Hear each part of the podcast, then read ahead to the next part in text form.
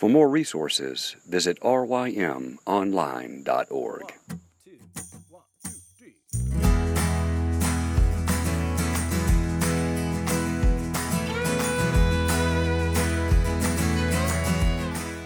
The Local Youth Worker is a daily podcast that's centered on five questions each week. Ranging from the practical to the professional, we're looking for answers to the questions you're asking. Whether you're in full time, part time, or even volunteer youth ministry, this podcast is for you.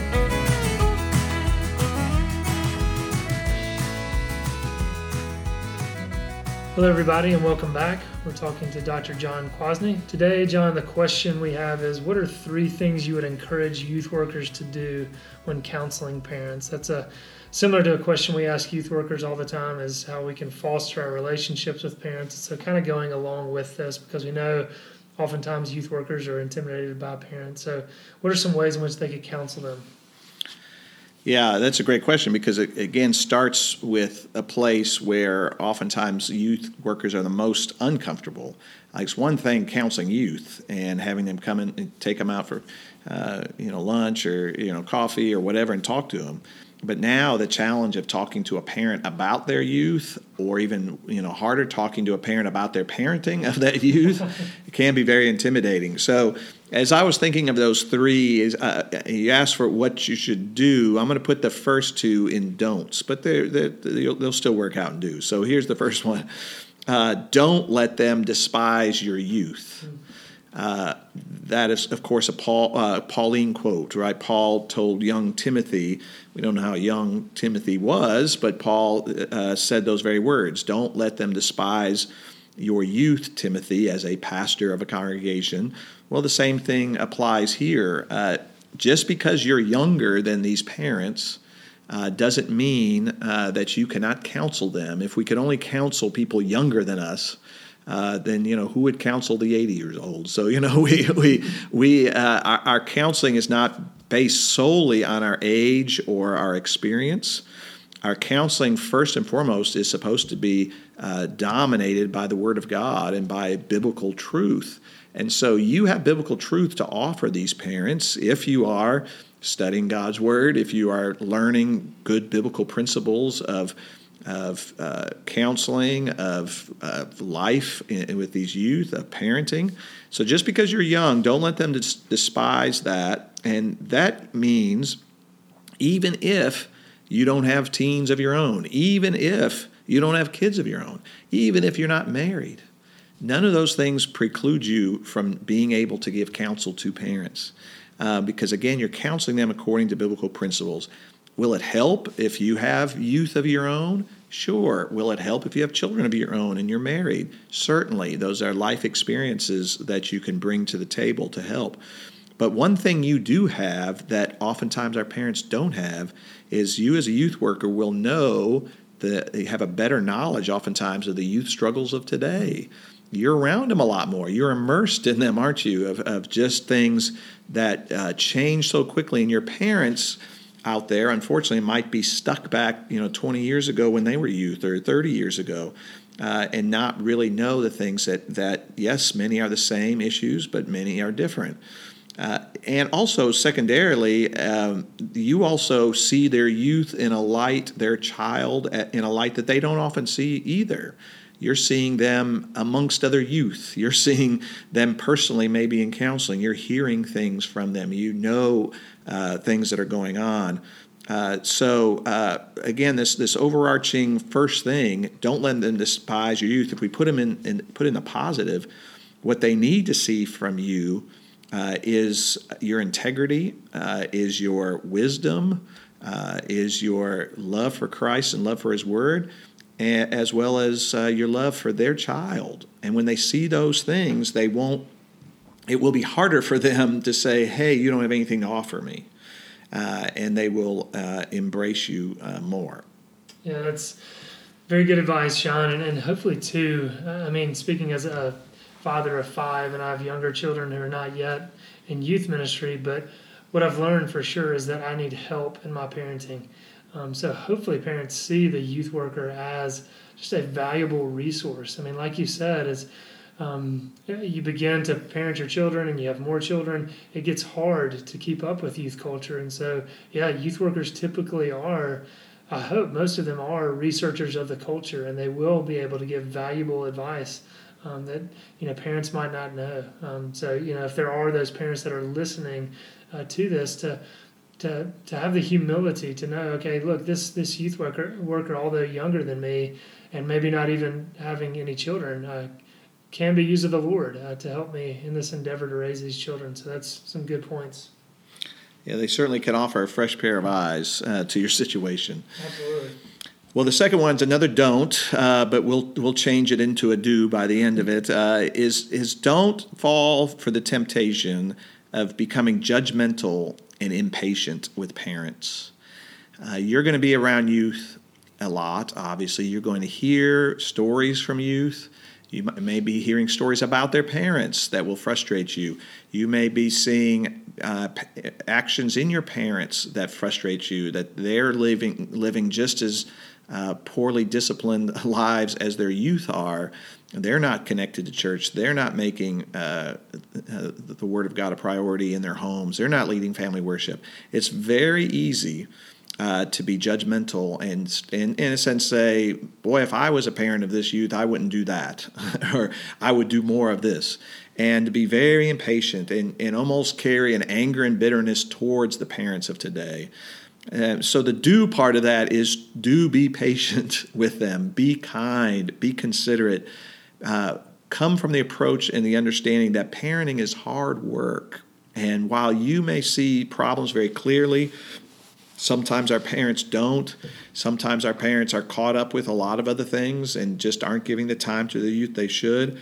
But uh, many parents are working hard at being biblical parents, and we need to, uh, you know, praise that effort and and again be careful that we're simply not just being impatient with what they're doing, uh, and that. Um, that again is a posture of humility that you'll have as much as we want our parents, as John said, to be humble towards receiving help from you.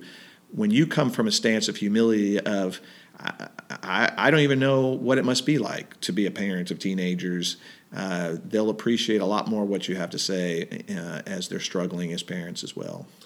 Absolutely. Yeah. I mean, our pastor, Caleb Cangelosi, um, he said this, and I don't know if he was quoting somebody else, but he said, "If parenting doesn't humble you, nothing will."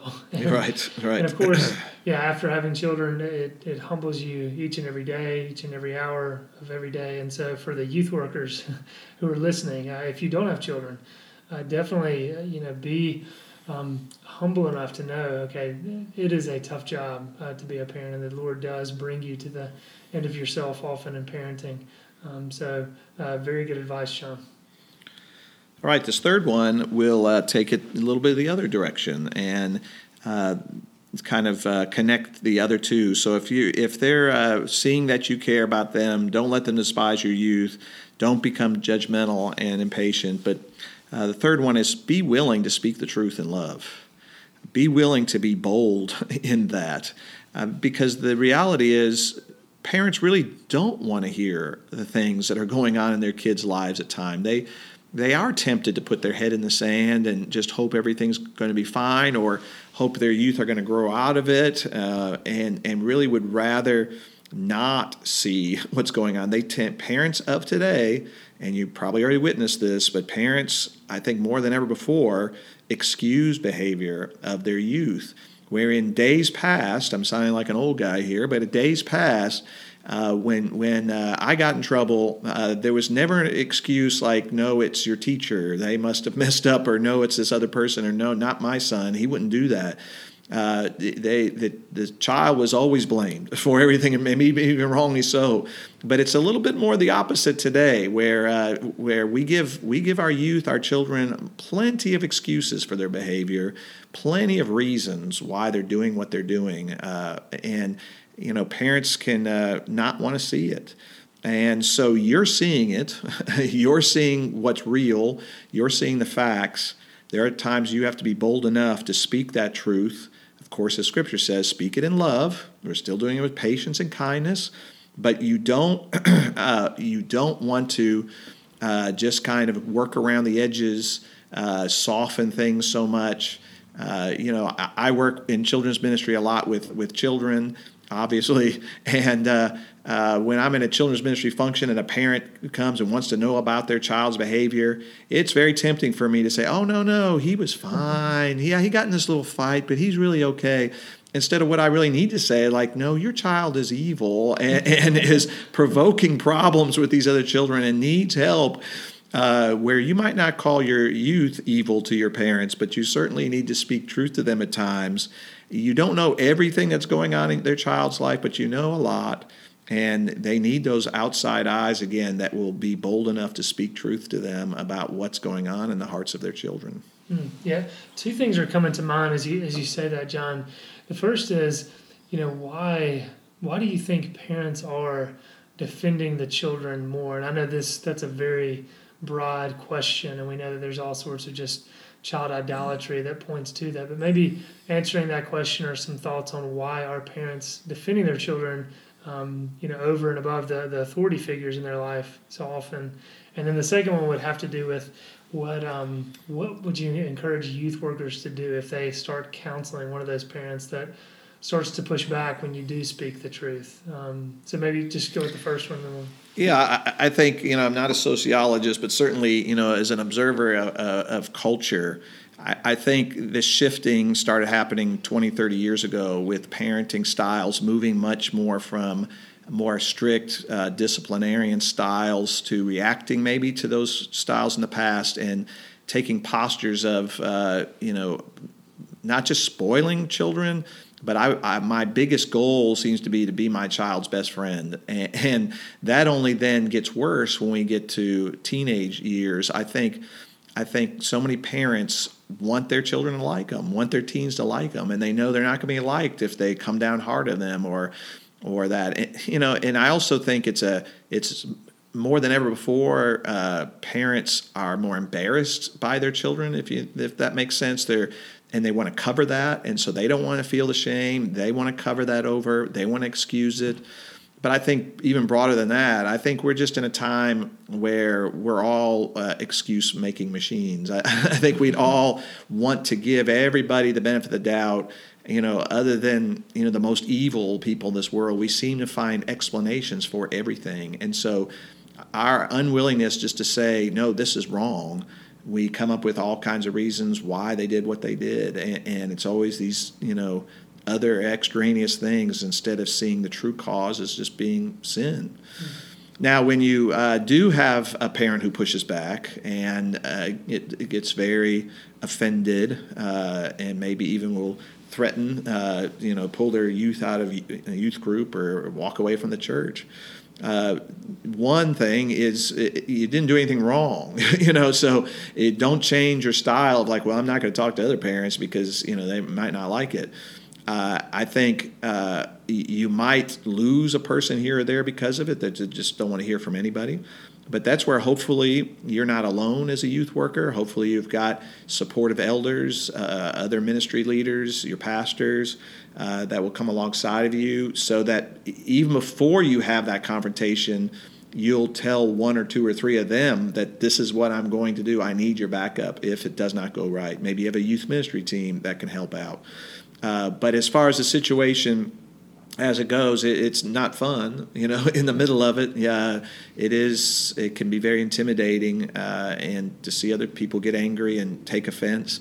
I've had it happen with me before, and then people come back later and say, "Hey, I was wrong. I just." You know, just couldn't handle it. I was mad. I, you know, but you're right, um, because again, you got to recognize they're hurting too through this. Uh, this is not easy to hear, whatever you have to say, um, but don't uh, let it make you shy away from speaking that truth in love.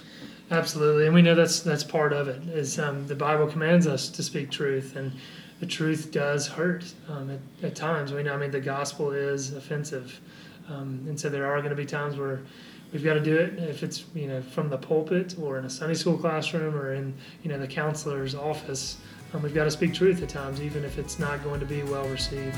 Uh, so again, John, thanks and good advice.